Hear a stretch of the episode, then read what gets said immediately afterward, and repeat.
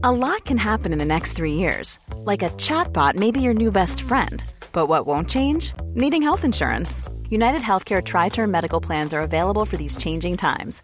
Underwritten by Golden Rule Insurance Company, they offer budget friendly, flexible coverage for people who are in between jobs or missed open enrollment. The plans last nearly three years in some states, with access to a nationwide network of doctors and hospitals. So, for whatever tomorrow brings, United Healthcare Tri Term Medical Plans may be for you. Learn more at uh1.com.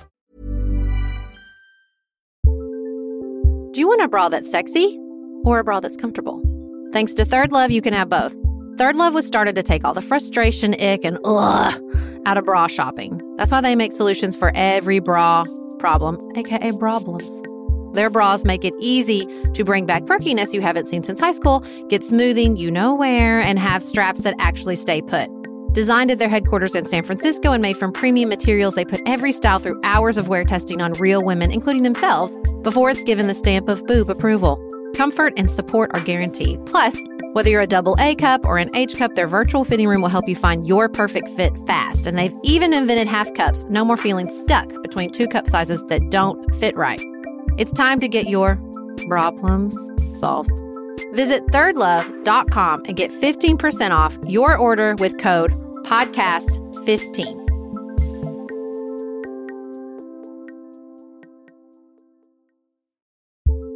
We are special breakfast people here at Pantsuit Politics, but not just when Beth and I are on the road. The truth is, I want something warm from the oven every Saturday morning and Sunday morning. It's just the truth. It makes it feel special, makes it feel exciting. I don't want to work at it. So, the first time I ever saw wild grain, which is bake from frozen subscription box for sourdough breads, fresh pastas, and artisanal pastries, I was obsessed. You guys, I've been a member for over a year. It's amazing. It's so easy. Every item bakes from frozen in 25 minutes or less, no thawing required.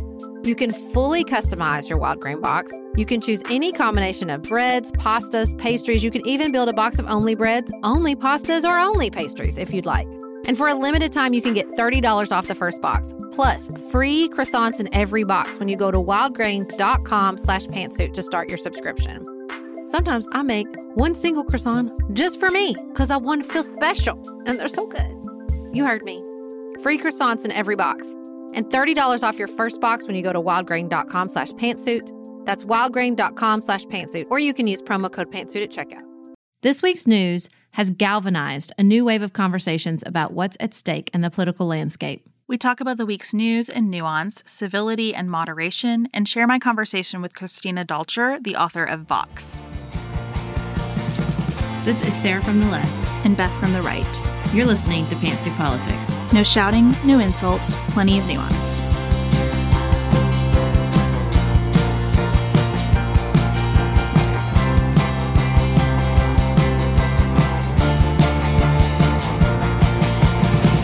Everyone. Welcome to our Friday episode of Pantsuit Politics. Usually, we try to keep our Friday episodes a little shorter. We'll do our best. No promises about that. No promises. I'm very excited to be talking with Christina Dalcher, the author of Vox, which is kind of a modern take on The Handmaid's Tale.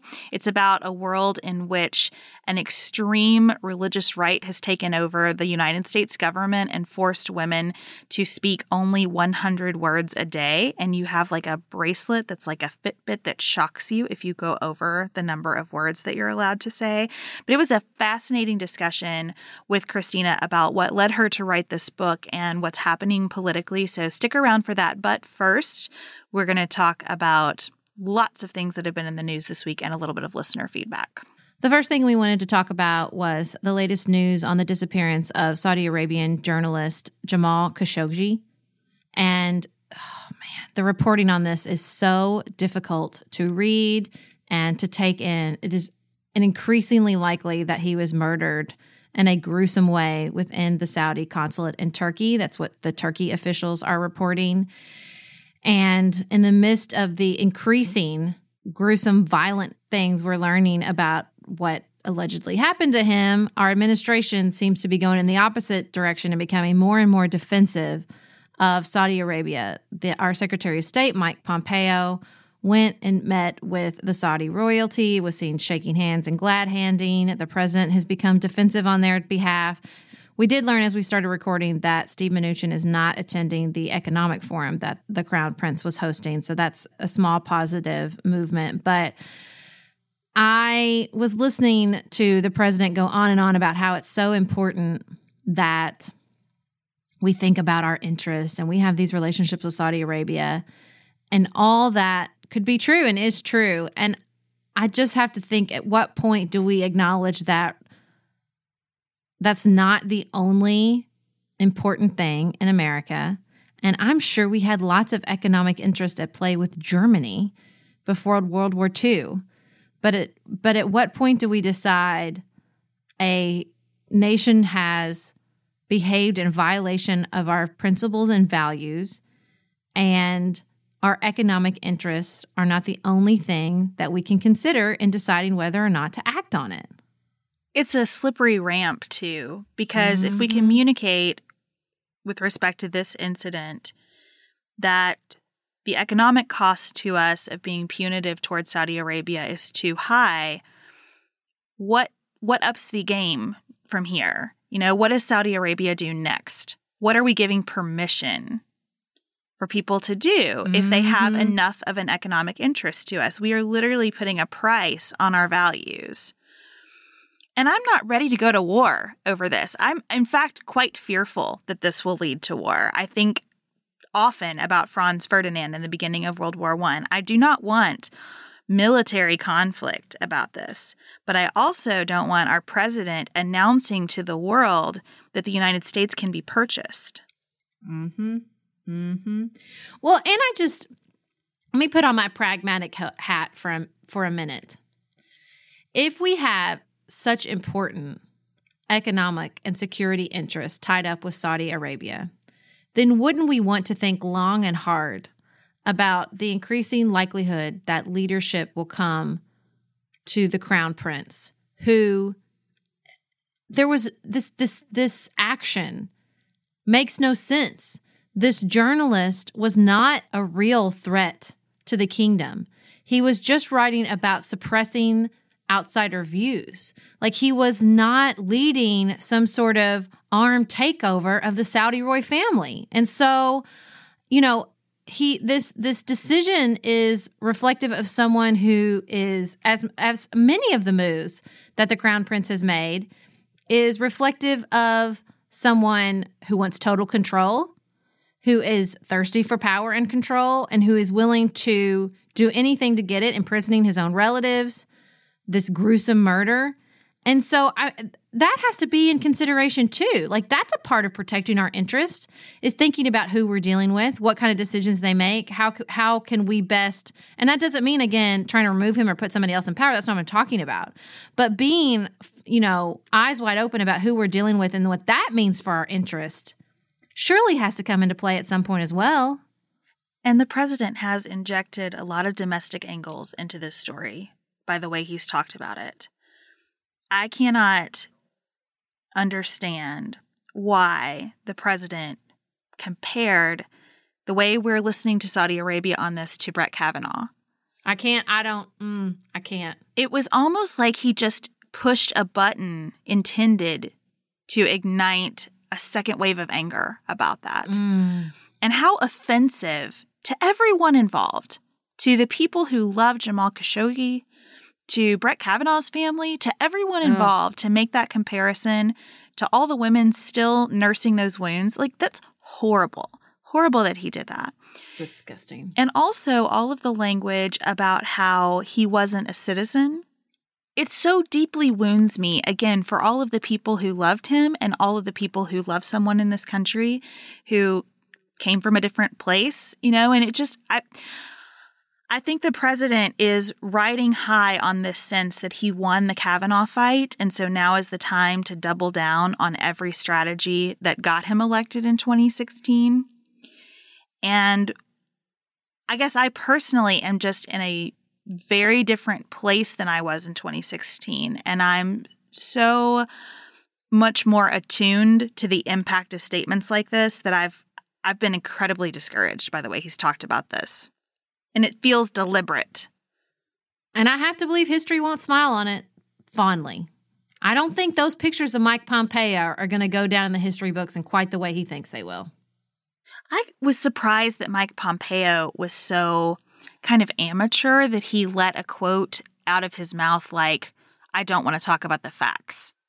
Mm-hmm. What do you want to talk about, Secretary Pompeo, if not the mm-hmm. facts of what happened? What what is the point of all of this? They didn't want to talk about the facts. Of course they didn't. So why are you here? Why are you holding court? Why does the president keep referring to the king?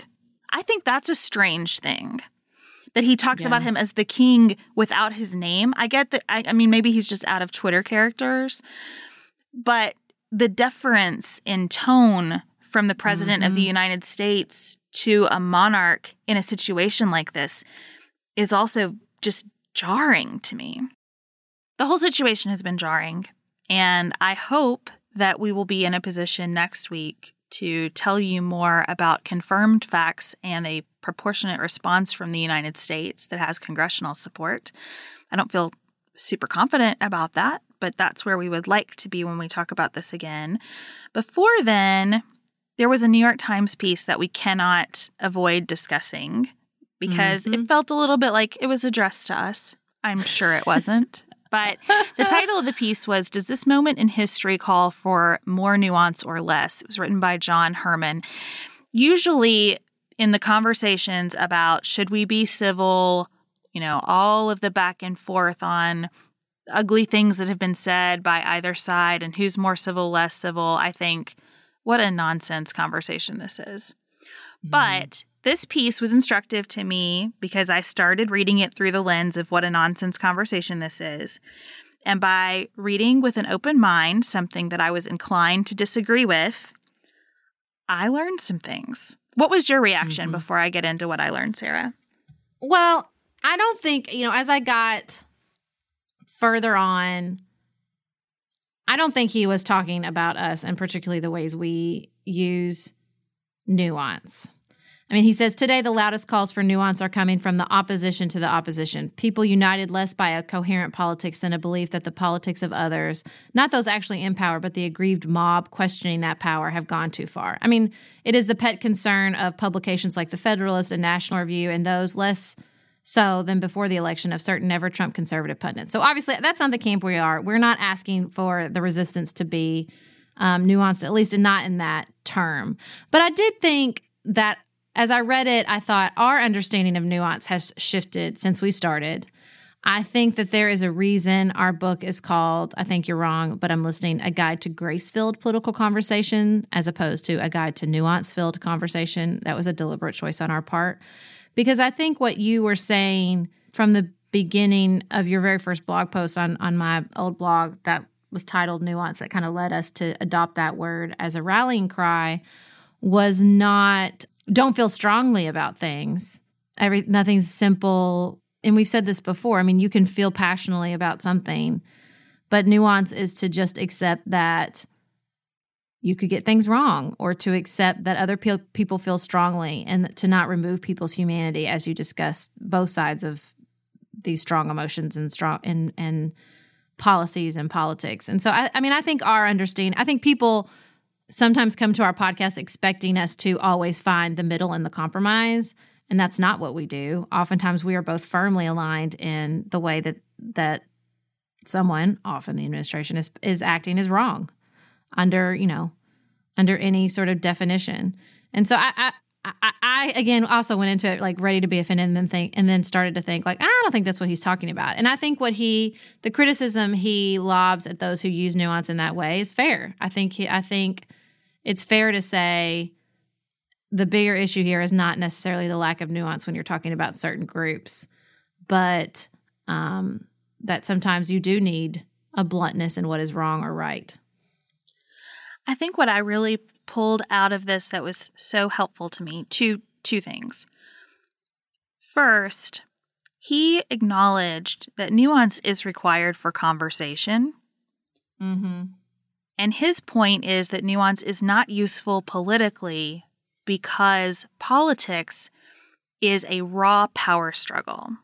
Mm-hmm. And I think that is where we're talking past each other in the civility conversation as well. And all of the people um, on social media who like to decry moderates as part of tearing the United States apart. There is a difference between your political engagement and your political conversation. Now, they should impact one another. But I get that distinction, and that distinction wasn't clear to me before reading this mm-hmm. piece. I think that was a really helpful way to think about this. And the second insight that I gained from reading this is that I fundamentally believe that politics as a raw power struggle is the essence of patriarchy yep. and not where we should be anymore. Yep. That's what I was saying. I was like, oh, wait, I reject the premise. I reject the premise. Well, I think it's fair to say that's where we are. That is, yeah. that is true today. And lots of people have contributed to making it so. But that is certainly what Trumpism is about politics mm-hmm. as a raw contest of power with a winner and a loser, zero sum, all of the things that we talk about often. I reject that as what it should be and what we should be striving for. And I reject the idea that being politically moderate, for example, is a contribution to that system or is hopelessly naive or unrealistically optimistic. Because mm-hmm. I think mm-hmm. anytime you want to make real cultural change, whether that's in your family or in a business or in your community or in our large United States of America, the people who have a vision for what can be better have to like set up camp in that vision and pitch a tent and basically live there and invite other people to come live with them. And so I would all day take the criticism of being unrealistic because I think any kind of positive change seems unrealistic at first. But to me, it is so patriarchal to stay in this position of believing that politics must be a raw power struggle. That's where people lose me in conversation when it becomes everything with this position must be wrong because I want my people in charge wielding this same kind of power and authority. And I think what you and I talk about with nuance is there is never going to be somebody in authority who's perfect. And mm-hmm. our conversations are always going to matter. And what we could get to instead of a raw power struggle is a collaboration. And that is not to discount serious issues like racial inequality, like LGBTQ rights. There are issues where we do have to plant a flag and say, this is where I stand on this issue and I cannot accept a compromise on this issue. We can still do that in a nuanced approach to politics as something other than raw power struggle. But because we've decided that politics today is nothing but raw power struggle, we do that on every issue. Mm-hmm. And that's what I'm against. And that's what being moderate means to me. It's not that I'm moderate on every issue, saying, let's negotiate with people who believe that immigrants are a dire threat to our nation. I don't believe that. And I'm willing to put my flag down and say, I don't have room to talk about our neighbors from Honduras and Guatemala and Nicaragua this way. I don't. Yeah. I will put my flag down on that. But I will talk with you all day about the tax code. I will talk mm-hmm. with you. I will come to the table on healthcare in good faith, saying, let's roll up our sleeves and figure this out. Well, and I think this is related to an email we got from a listener who said that they heard a professor, I think they were at a conference, Shanna Pearson Merkowitz from the University of Rhode Island, pointed out that we have a tendency to sensationalize trends. And her view is that despite claims that we are living in the most divisive, polarized time our country has ever seen, the reality is that our country has been filled with times of incredible tension and literal physical violence, the Constitutional Convention, the Civil War, the 60s, etc. But we've always managed to get through it. Unfortunately, it often takes a true crisis in order to reach a point of compromise and unity, in her view. But the point remains that polarization ebbs and flows over the course of time. And we do always find come together when it counts. And this listener said i'm whether i'm curious as to whether you have thoughts about this point. It seems to me that though her argument isn't invalid maybe are we conflating polarization with nastiness in terms of how we talk to each other? The terms we use to describe people and the uniformed claims we make willingness to dismiss each other without really listening. To me that seems to be of what has gotten worse even if the actual opinion themselves aren't necessarily more divergent than they have been in the past. I mean i think people were really mean during the civil war. That's when the senators were like beating each other with canes. They were pretty nasty. Um, but I think like what you said, I I agree that this is something that we've done because it is a raw power struggle over and over at certain points in our country and we perhaps are sensationalizing this trend. But I hope we sensationalize it, like you said, and decide like maybe there's another way. Maybe we don't have to keep on this stinking merry-go-round where we things get a little bit better and our quality of life improves we don't have a crisis to unite us so we decide that the real enemy is within. You know like maybe we could just i don't know not do that anymore and figure out a better way to engage in our politics that aren't this constant raw power struggle. Because if it's a raw power struggle, then that means we're competing against each other when really we, I mean, I think the point we make is that we're all on the same team. Like we are. I know that we have conversations and there are moments when I do feel like there are two Americas, and I'd be lying if I said that I didn't. But whether how whether I feel that way or not, as I've said on this podcast before, like nobody's going anywhere. It doesn't really matter. Like I don't th- I don't think any states have any immediate plans to leave the union. So we need to figure out a better way and I think so much of the conversation that is different around this period in time as it was to a certain extent in the industrial revolution is that some of our institutions are going through fundamental changes and I sure as heck hope that our politics and our government is one of them and we can think about new and different ways to engage with, with each other and to create change that don't have to follow these tired patterns. I think that part of what makes it feel nastier now is just that everybody has a microphone. So it's amplified. It's in our faces constantly. Anytime you choose to participate in being a, a consumer of news, for example, you pick up your phone and you can hear where everybody is. So it's hard to get away from that. I think mm-hmm. a corollary to that is that our expectations of that engagement are way out of whack. Um, Bryn, our listener who we just adore, was sending us an article today from Vox about people who were paid to follow folks of the other political persuasion on Twitter. And the results of that showed that people actually became more polarized, not less. Well, of course they did. If all you do is exit your echo chamber, you're just going to get angrier because there is work required in advance of that to build relationships that are worth sustaining through disagreement. But if you just drop into what feels like another universe politically, you're because again, this we're in this patriarchal structure and let me make that connection if you aren't there with me. I think of it as patriarchy because my definition of patriarchy is believing that power only exists when it's wielded over other people.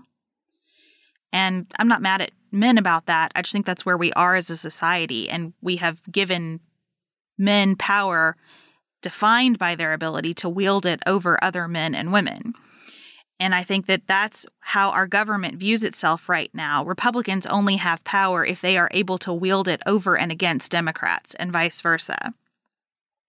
So, because that's our framework, if you just drop into the other side on social media, you are likely to hear the denigration of your own viewpoint more than the amplification of the ideas of the other side, right? You're not likely to learn anything because we're just coalescing around my team versus your team. And we can do better than that. But it is going to require a lot of work and a lot of relationship building and maybe we are into Americas. Fine. Let's talk about whether that's where we want to be long term.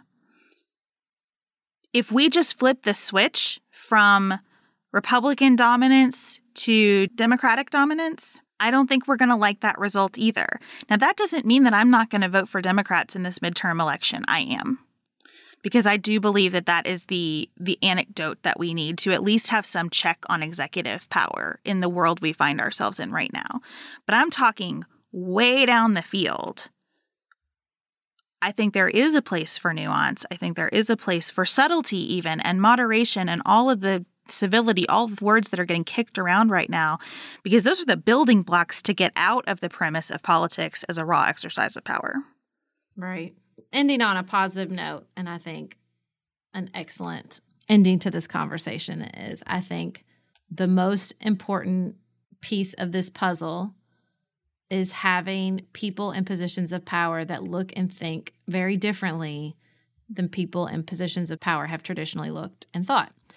And so went around our social media, went around all the social media. I have never seen a viral clip on C SPAN as viral as this one. Friend of the pod, former ho- guest on our podcast, and current congressional candidate Abigail Spanberger, closing statement at her recent debate has gone viral and for good reason because it is amazing. It is amazing. We're going to play just a little section of that for you right now. And so I question again whether Congressman Brat knows which Democrat, in fact, he's running against. Because I am not the Democrat who supported single payer in the primary. I am not Nancy Pelosi, and I am not President Barack Obama. I am a woman who grew up in Henrico County, who grew up in this community, who was taught service, hard work, and a commitment to the belief that the American people can be anything, and we will lead the way in this world. And that's who I am. I returned home four years ago because I wanted to get my kids closer to my parents, closer to my in laws, closer to my family. And I am committed to this community. I am committed to making it stronger. And I am committed to policies that make sense and that are fiscally responsible. Because to me, it is absolutely hypocritical that we would have someone stand on stage, talk about fiscal responsibility after adding $1.9 trillion to the deficit, after voting against hurricane relief, after voting against the omnibus, omnibus bill, after voting against budget after budget because he didn't want to add to the deficit. However, when it came time to give $42 billion in tax rates to pharmaceutical companies, there he was. I want to serve this community. It's the community that made me who I am, and I ask for your vote on November the 6th. Abigail Spanberger is my name. I did not realize how long I had been waiting as a Democrat for someone to express that. Oh my goodness. Mm. It was surprisingly meaningful to me too because it was an announcement of I'm not going to do this game. Yep. I feel that way every time I watch an Amy McGrath ad too, because I mm-hmm. feel like mm-hmm. Amy McGrath is saying, I am not going to do it your way. I know you're trying to bait me into doing this your way, but I'm not going to. Yep. And that makes me feel so hopeful about what could be if a critical mass of these women get to Congress. I was having a conversation with somebody the other day, and I, I was saying that I am so hopeful that the kinds of women we've been interviewing on the podcast get elected and go to Washington and put at the top of their list restoration of some trust with the American people. And I would love to see them do something like immediately restore the filibuster for judicial nominees. Just say, we are going back to our norms now we're going to do this right. And the person was like, that's absolutely not going to happen. And I understand that perspective.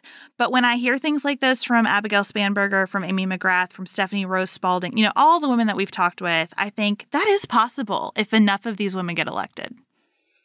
Isn't there isn't there social science that it's not enough like isn't there all this social science sort of on tokens? Like it's not enough to have one person of a diverse perspective. It's not enough to have one woman that you see change when you reach a certain proportion of women.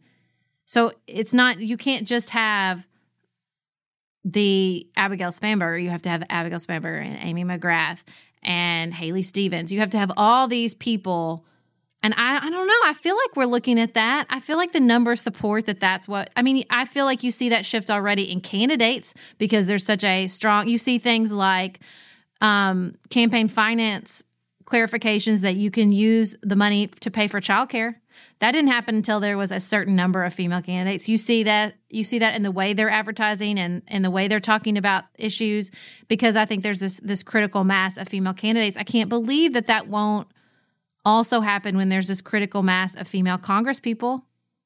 I think that's right. And and you hear it in what they're choosing to talk about. You have Democratic women talking about fiscal responsibility more than any Republican has legitimately over the past year. You have Democratic women talking about foreign policy and America's standing in the world with more credibility than Lindsey Graham has lately.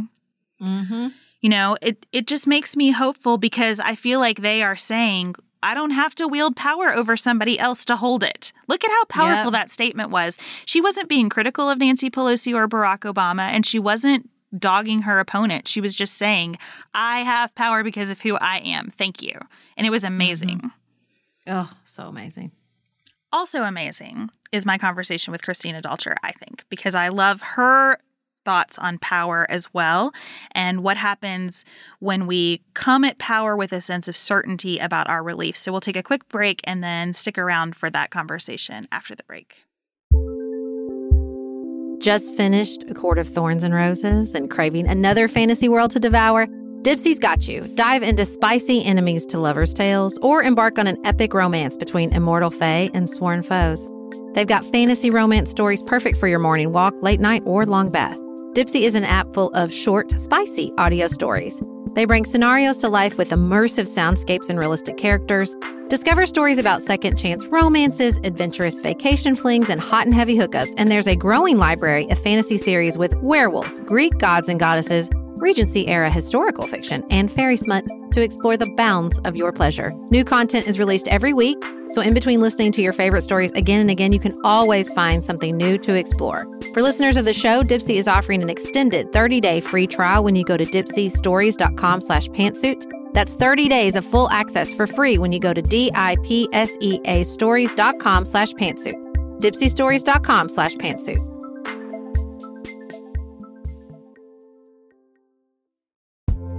If you're looking for a very quick salon quality, but not salon priced manicure, Olive and June has you covered. We've talked about Olive and June's Mani system before. It has everything that you need for a professional manicure in one box, salon grade tools, your choice of six polishes. Those polishes are going to last you for seven days or more. The cost breaks down to about $2 a manicure. Olive and June also has press ons if you want. What I love though is that Olive and June each season is coming out with new colors, and I just got a set of spring and summer colors in quick dry polish. They say this dries in about a minute. It seemed dry to me in about 30 seconds. It was not kidding about being quick dry. I also love the light colors in this set. There is a huge range. My favorite one is called Kitten. It's like a pinkish gray. The quick dry polish gives you full coverage in one or two coats. It lasts for more than five days, and it is offered in more than 40 cruelty free and vegan polishes. Olive and June just understands what's happening in our lives, that we need to move quickly, but we want to look great and feel great and have fun in the process. Visit oliveandjune.com slash pantsuit for 20% off your first system. That's O-L-I-V-E-A-N-D-J-U-N-E dot com slash P-A-N-T-S-U-I-T for 20% off your first Mani system.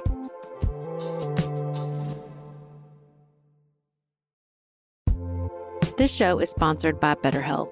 Can I get something off my chest?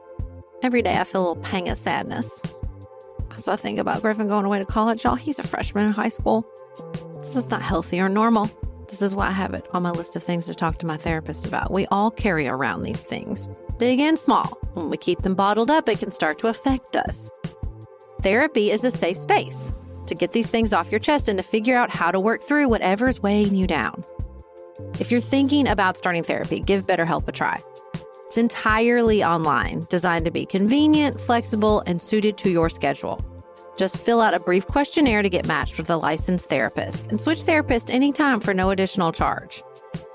You gotta get it off your chest. And you can get it off your chest with BetterHelp. Visit betterhelp.com slash pantsuit today to get 10% off your first month. That's BetterHelp, H-E-L-P com slash pantsuit.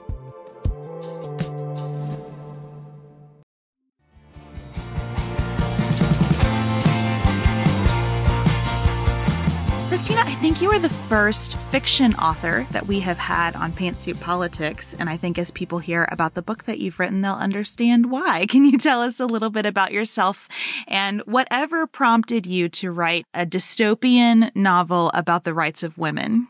Sure. Well, um, I like to think of Vox actually as a dystopian novel about government interference and rights in general. Although, of course, since I chose a female protagonist to be oppressed under this regime, it's uh, it does certainly come through that that Vox is about the rights of women. Um, I'm a linguist, and that, I've got my doctorate in linguistics. I love language. And I really love thinking about uh, ways in which I can bring language into my fiction writing.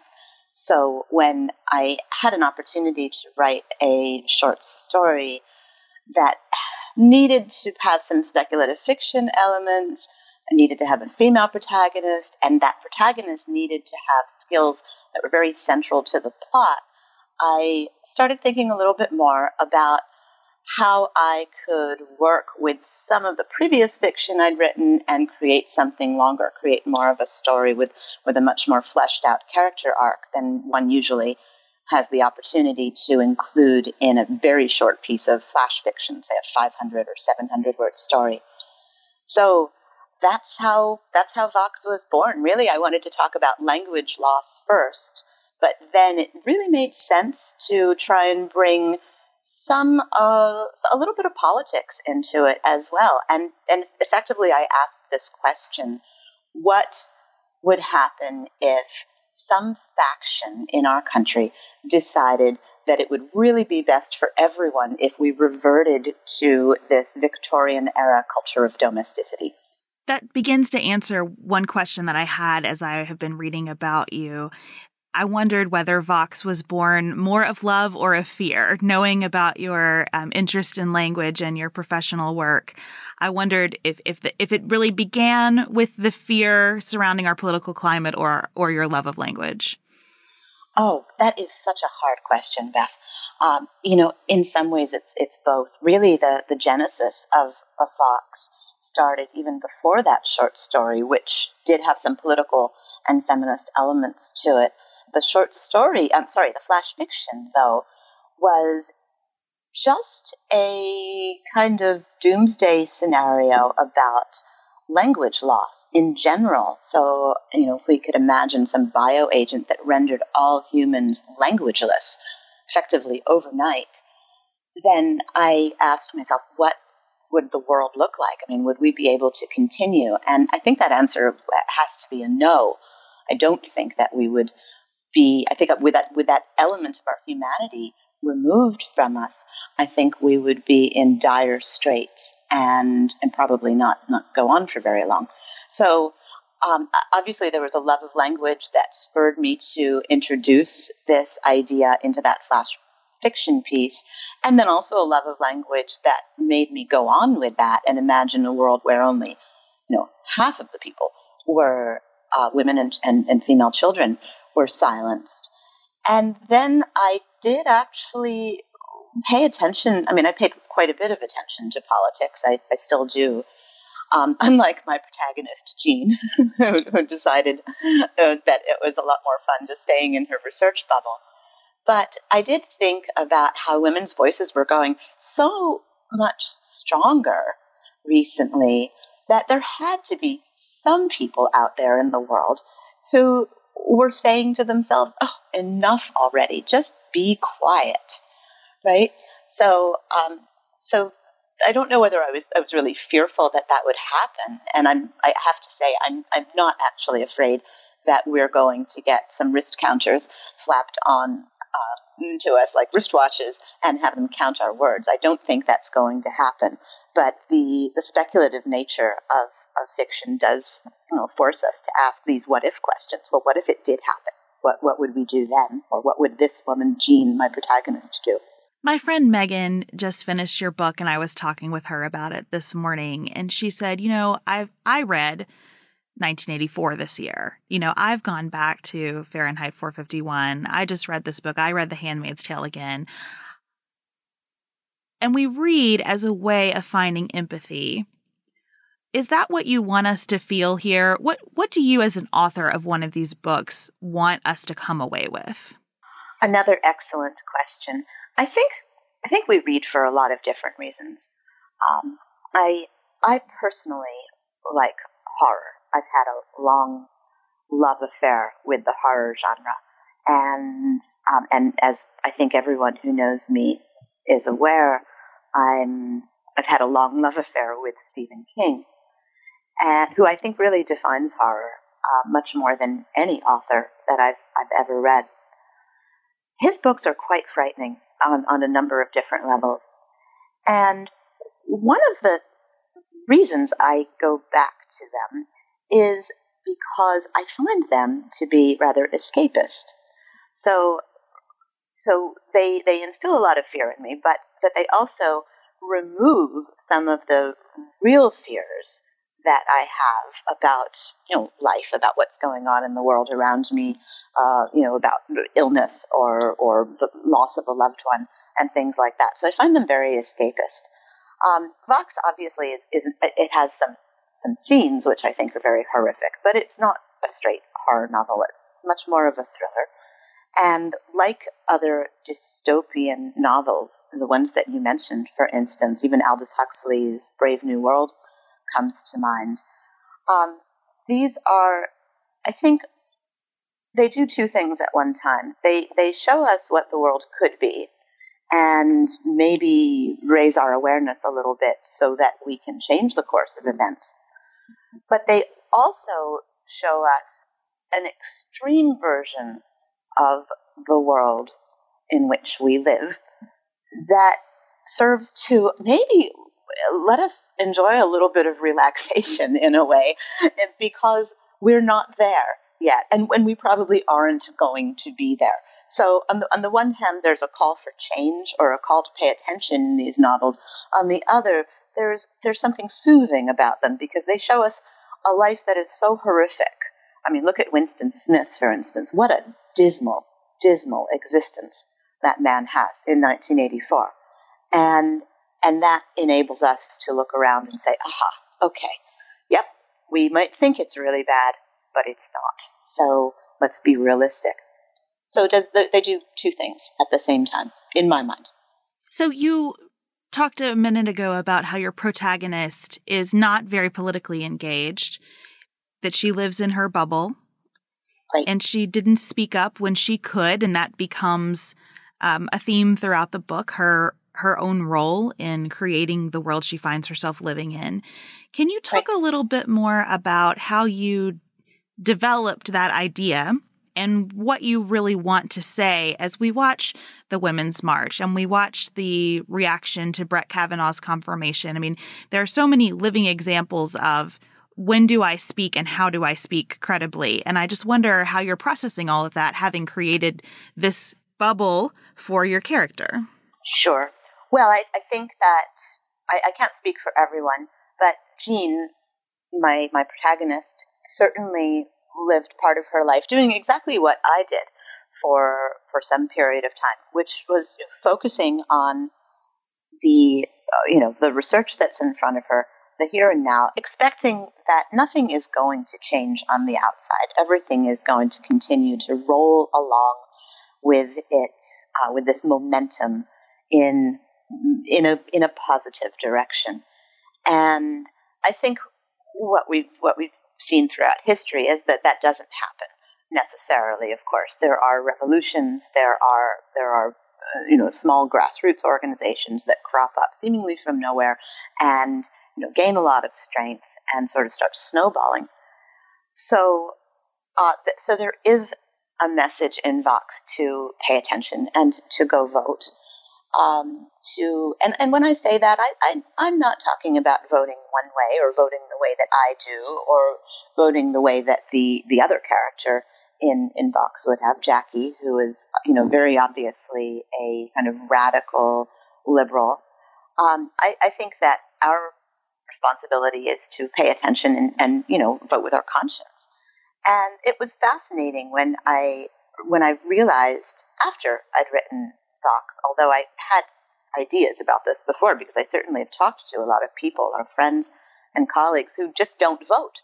Right? They're you know they they just don't. Uh, they don't do it for presidential elections, and they really don't do it for uh, for smaller local elections. So after I wrote the book, when I found out that the turnout percentage for for the big elections, the presidential contests, was really around two thirds, you know, sixty to sixty five percent. I was kind of shocked. Um, you know, that means that there are still a lot of people who are maybe not letting their voices be heard and I, I think that we have a you know we have a responsibility to do that in in, in obviously in, in you know in responsible ways as well. You know we have a responsibility to inform ourselves of what's going on and then to take action. So um, so I, I do hope that that comes across. One of the things that Sarah and I really believe is that it's important to speak about politics and it's uh, important to speak about how we speak. And that the way we communicate with one another is central to the kind of world we're creating. I wonder, as you consider the characters in your book and where people start to fall into some of the rhetoric of the religious right, um, how you might invite listeners to consider that in their own families. How can we have these conversations in a better way? Yeah, so there is a very, very extreme faction of the religious right in Vox that has a certain agenda, and it is what we've seen obviously over the past week as well is that people are not talking. Um, and I think that we've we've gone to extreme ends of the political spectrum in in recent years. I mean, I as a child of the 70s, really a baby of the 60s, but a child of the 70s, I can honestly say that I do not remember any distinct difference between Republicans and Democrats uh, when I was growing up, and and some of the, people I talk to say the same thing. Uh, obviously, there there were differences, but but I think there there was more of a nuance to these differences. They were not so extremist. So it's tricky because I do think we've gotten to the point where our our first tendency is not to listen, but to just shout and and to silence, you know, in some ways as well. Um, there are, and, and I'm, I'm, aware that you sort of come from the from the right, Beth. Uh, that Sarah comes from the left, and I think, um, and I'm somewhere very much in the middle of those two. But what I've seen, being in the middle is is difficult too, because you'd think that I would kind of, you know, be okay from the standpoint of both sides. But in fact, what I've found is that I'm, I'm often not. And, and many of the people I know who are, are libertarian find themselves in the same situation. They're, you know, one, one side is just so um, absolutely sure of their correctness that nobody else can possibly be correct also because that would be a contradiction and we can't have that but of course, there, there aren't really any contradictions, right? I mean, if we want to go with, you know, Aristotelian politics and Aristotelian kind of epistemology, you know, ways of thinking, there are no contradictions. Nobody, eh, they can't both be right. And how do we deal with this in our own families? Well, I think we have to. I think we have to talk. And I'm very fortunate that I, I don't have kids, but I, I do have, uh, you know, a life partner in, in my husband who is absolutely open to talking and and it's it's fascinating sometimes watching him you know talk to people from both sides and I, I try to you know learn as much as I can from that because he's got the, the calmness of a lawyer uh, whereas I think a lot of people don't. And it's so easy to allow things to elevate to just screaming and and effectively that screaming is might as well be shut up you i'm not listening to you. My voice is the only one that counts. But of course if we have people from the left side and the right side and also in the middle who, who, are, who are saying my voice is the only one that counts then then we've got this inconsistency. We've got these contradictions. And we have to get over them somehow. Sarah and I have talked many times about our desire to age as gracefully as possible, and skincare is a huge piece of that. I spend a lot of time and money thinking about my skin, and I have added Ritual to my routine, which just gives me a lot of comfort. Ritual is here for us. They have created a wrinkle support skin supplement and conducted clinical studies, so we know it's working. They're taking the guesswork out of skincare. Ritual Hyacera is one of several Ritual products that I love. I take the daily multivitamin, I take a probiotic, and Hyacera is that once daily skincare supplement that is clinically proven to reduce wrinkles and fine lines and increase skin smoothness in 90 days. I recently met a friend for the first time in person as opposed to online. And we were discussing the fact that I am 43, and she said, I cannot believe how young you look. And I thought, thank you, Ritual, for that. Start Hyacera to help minimize wrinkles without compromising on clean science. Hyacera from Ritual is a clinically proven skin supplement you can actually trust. Get 25% off your first month for a limited time at ritual.com slash pantsuit. Start Ritual or add Hyacera to your subscription today. That's ritual.com slash pantsuit for 25% off.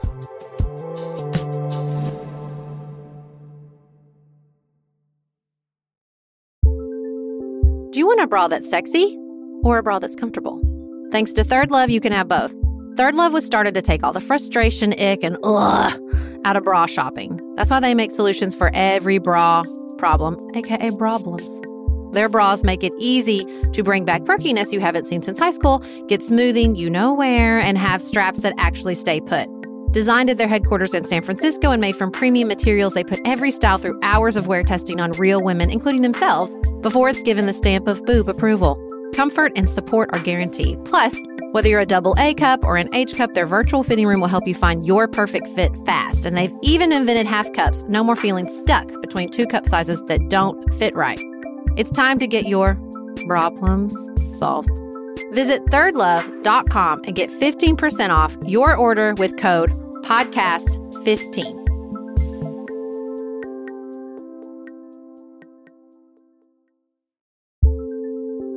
There's not much worse than a dry itchy scalp. Also, when you get your hair colored and then it does not last as long as you and your stylist discussed, it could be that unfiltered, mineral filled water is the culprit.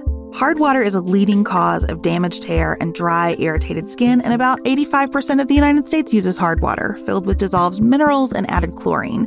That's where Canopy's new filtered showerhead comes in. Canopy, known for their beauty hacks and reimagined humidifier, has revolutionized the filtered showerhead. Dermatologists recommended this unique three stage filtration system greatly reduces contaminants and odors in your shower water, leaving you with healthy hair and glowing skin. Best of all, the Canopy filtered shower head is hassle free. Installation is a breeze, and its unique quick release filter replacement feature allows for seamless filter replacement unlike any others on the market. Go to getcanopy.co to save $25 on your Canopy filtered showerhead purchase today with Canopy's hassle-free filter subscription. Even better, our listeners can use code PANTSUIT at checkout to save an additional 10% off your Canopy purchase. Hurry, your hair and skin will thank you.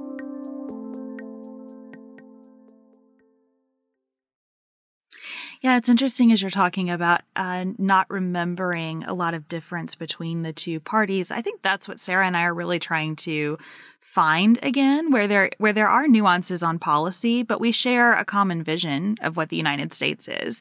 And I'm noticing that we tend to get a tremendous amount of criticism because we are both so moderate in our viewpoints.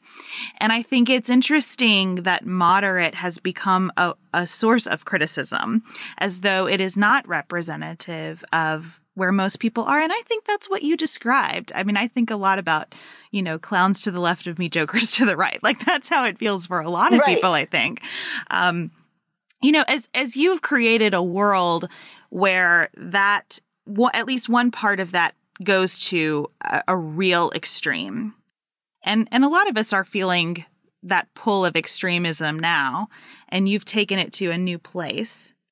I could have I could have just as easily written a book uh, in which, um, let's say, all the right wing university speakers on campuses had to wear these these wrist counters that silenced them, right? Yeah. Um, you know, I could have written a book where men had to wear the counters, you know, down with the, the patriarchy. Um, I mean, the, so silencing can, in, in Vox, silencing comes from a particular faction.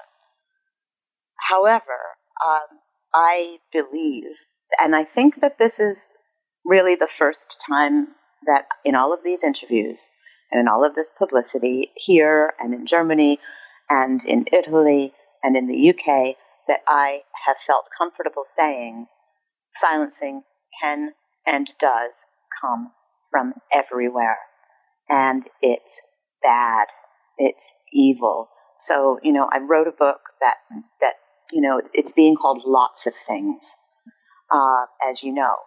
But in my mind, the real issue at, in, in, in, in Vox is that no one group, and certainly not our government, should be in the business of shutting anyone up. And I do mean anyone.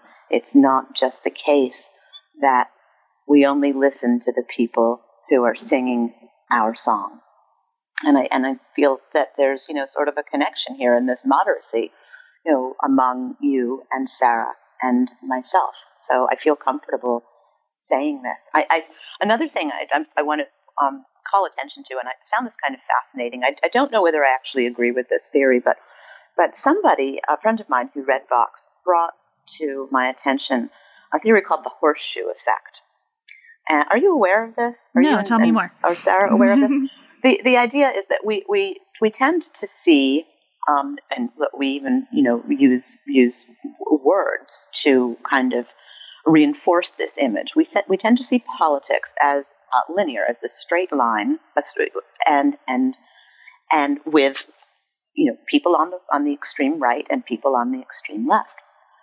And the horseshoe effect, uh, the idea behind this is that the farther out you go in either direction, actually what happens is you don't end, you don't end up with a straight line reaching from right to left. You end up with a line that curves and the ends start converging on themselves toward authoritarianism.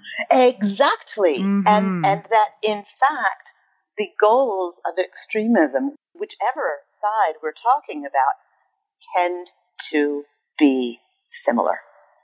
Now, of course, nobody wants nobody on either side wants to admit this, right? Because you know a, a, a very you know a very very you know left wing uh, politician would say, uh, "What you're you're you're conflating you know my theories and my goals with those of fascists, the extreme right wingers." That can't be true. But in fact, if we look at it in more general terms about um, about extremism and totalitarianism and basically telling the other side to just get out, there's no room for you there is kind of a similarity there. And I, I found that very interesting. That is fascinating and it really leads to another another thing that I've been thinking about in connection with your book which is how does the silencing of half the population impact the other half? How much did you think about the men in your book and what impact this had on them? I think I wrote um, a number of sympathetic male sympathetic male characters, which is it's always quite interesting when I um, and and also I think I wrote a, a few very complicit female characters um, in this, or at least one. That's the the neighbor and and the neighbor's daughter. Um, it's fascinating that I have received so much different feedback from from readers and Many readers have, have said, This book makes me want to punch the first man I see. And I'm thinking, well, gee, you know, there were some guys in Vox who were actually okay. You know, we've got Dell the mailman, who's this sort of, uh, you know, Nevil Shute like trustee from the tool room, right? He's, you know, he, he's sort of, you know, whittling away and, and figuring out how to, you know, save his family, how to get these counters off of him, how to be part of the resistance. You know, we've we've got we've got you know the Italian lover Lorenzo, who everybody loves to laugh at, but I just want to kind of hop in bed with him. um, that uh, you know that is is you know is, is willing to to risk everything to you know get this this woman and you know and her possibly female child out of the out of the country We've got, unfortunately, a very passive husband, but we, we you know, it turns out that Patrick, it, Jean's, Jean's husband, is not so passive, uh, who is doing his best to cope, and he hates it. I mean, you know, even in that first line, it's, it's everything about him seems to be pointing down. Mm-hmm. He carries this around like a weight. I mean, he's not happy about this. There are a ton of people, a ton of men who are not happy about this, but there are also women who are there are some sort of Stepford wife like women in Vox who think this is a great thing. Let's go back to the halcyon days of the 1950s when father knew best. This will be good for everyone. No more stress, no more work.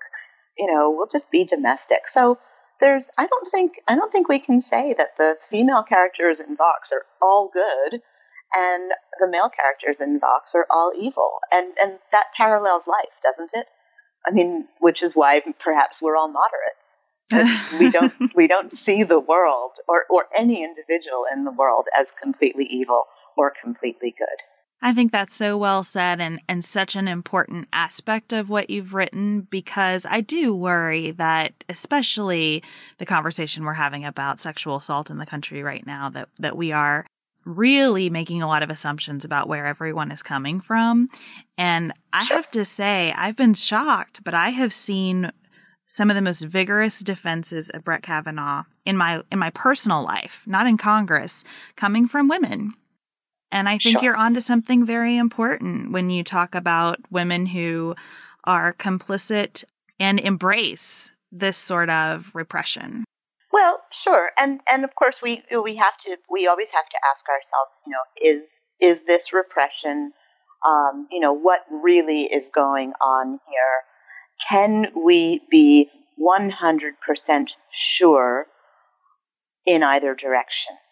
Um, I, I it's very, very difficult to say. I think it's, I think it's impossible for anyone to be 100% sure of anything. Um, and and that I, I don't want to go really Kantian or anything because I, I do actually I do actually have uh, you know a, a, a, pretty you know good sense of you know epistemology and you know how we know what we know, but of course we only know what we have evidence for. We only know what we can see and touch and taste and feel. And, and so I think it's important to, um, you know, to really consider that. I also read a fascinating article in, oh boy, I wish I could tell you where it was, about, about women who uh, are in, you know, do, do support Kavanaugh and, you know, how could this be? And, and it was interesting because the general idea was that there are there are women who view themselves you know, first as independent women and they, they, they look at themselves very independently as, as just as as discrete entities. Then there are also women who look at themselves as part of something, part of a family or part of a marriage. And um, and the, the idea behind this article, and I'm, I'm not necessarily uh, you know agreeing with it. I'm just I'm saying that I thought it, it gave us some interesting food for thought with respect to this question. How could a woman say X? That that there are women who, for instance, uh, a married woman, not that she's letting herself be subsumed into the into the man in her relationship, but that she views herself or that she views the two of them as part of a whole. So that, for instance, an attack on one is an attack on the other. And I found that kind of interesting um, you know, when you when you think about the fact that that obviously the you know women who come forward and speak they have families and they get attacked and you know are they the only ones being attacked or are their children being attacked are their husbands being attacked and the same thing with you know with men uh, when they face accusations are they the only ones being attacked so so it made that article made it a little bit easier to see why um, why this division is not uh, whether it's not a bright line, you know, that's separating the, the two genders or anybody who identifies as male and female. It it talked about you know uh, maybe a, a slightly fuzzier line. Well, I think that's so interesting. And one of the things that I really appreciated in your book was that you have a character who is a mom to both daughters and sons and is navigating these different relationships caring about her daughter who now can only use 100 words a day and still loving these boys, you know, who don't have that restriction. One of the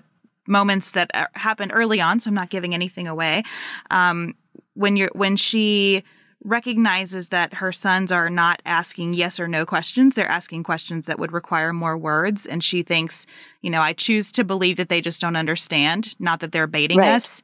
Oh, I thought that was a really right. compelling moment in how you have to kind of conceptualize the world when we break when we break the sexes apart in this way. Exactly. I mean, does this mean that you start hating your, your husband and your and your sons? I mean, even Stephen uh, Jean's oldest son, who has, you know, just absolutely embraced this pure movement, this return to that culture of domesticity for all kinds of reasons. I mean, some of which I think are almost forgivable because look, he's young, he's got peer pressure, he's he's being. I mean, children children are taught things. Children aren't born thinking a certain way. They're they're they're indoctrinated. Um, you know, this is how the Hitler Youth started, right? I mean, mm-hmm. you know, don't we we I I mean, I've always had some sympathy for that poor telegraph boy Rolf in The Sound of Music. You know, I, I, I could never think of him as truly evil, even though he was on the side of evil.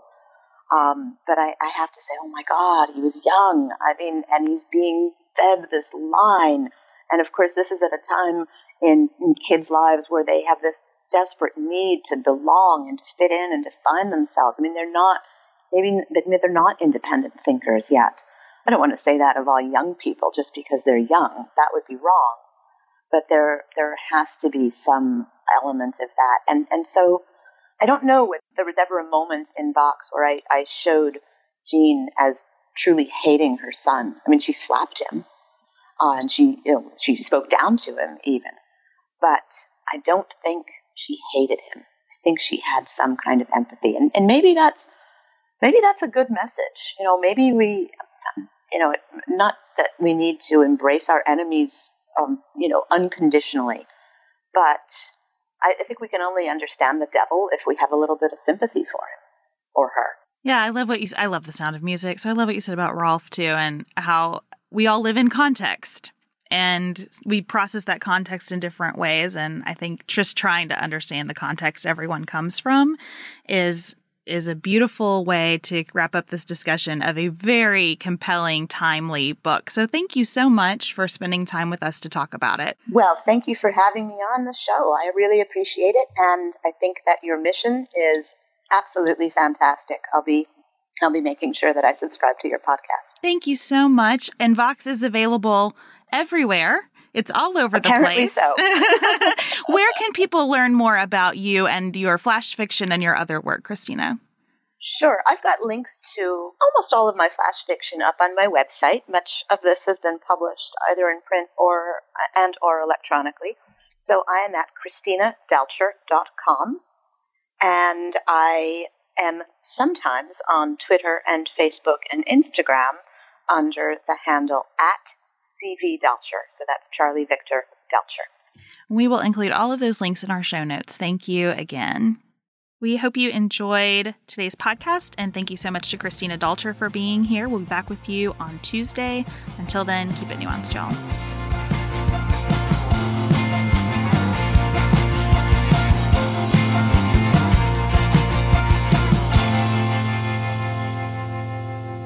Pantsuit Politics is produced by Dylan Garvin. Elise Knapp is our production assistant. Our show is listener supported. Special thanks to our executive producers, Tracy Putoff, Tim Miller, Cherry Haas, Nicholas Holland, and Chad Silvers. To get more Pantsuit Politics, you can become a supporter and receive special bonus features at patreon.com slash pantsuitpolitics. You can also find us on Facebook, Twitter, and Instagram at Pantsuit Politics and sign up to receive our weekly newsletters at pantsuitpoliticsshow.com.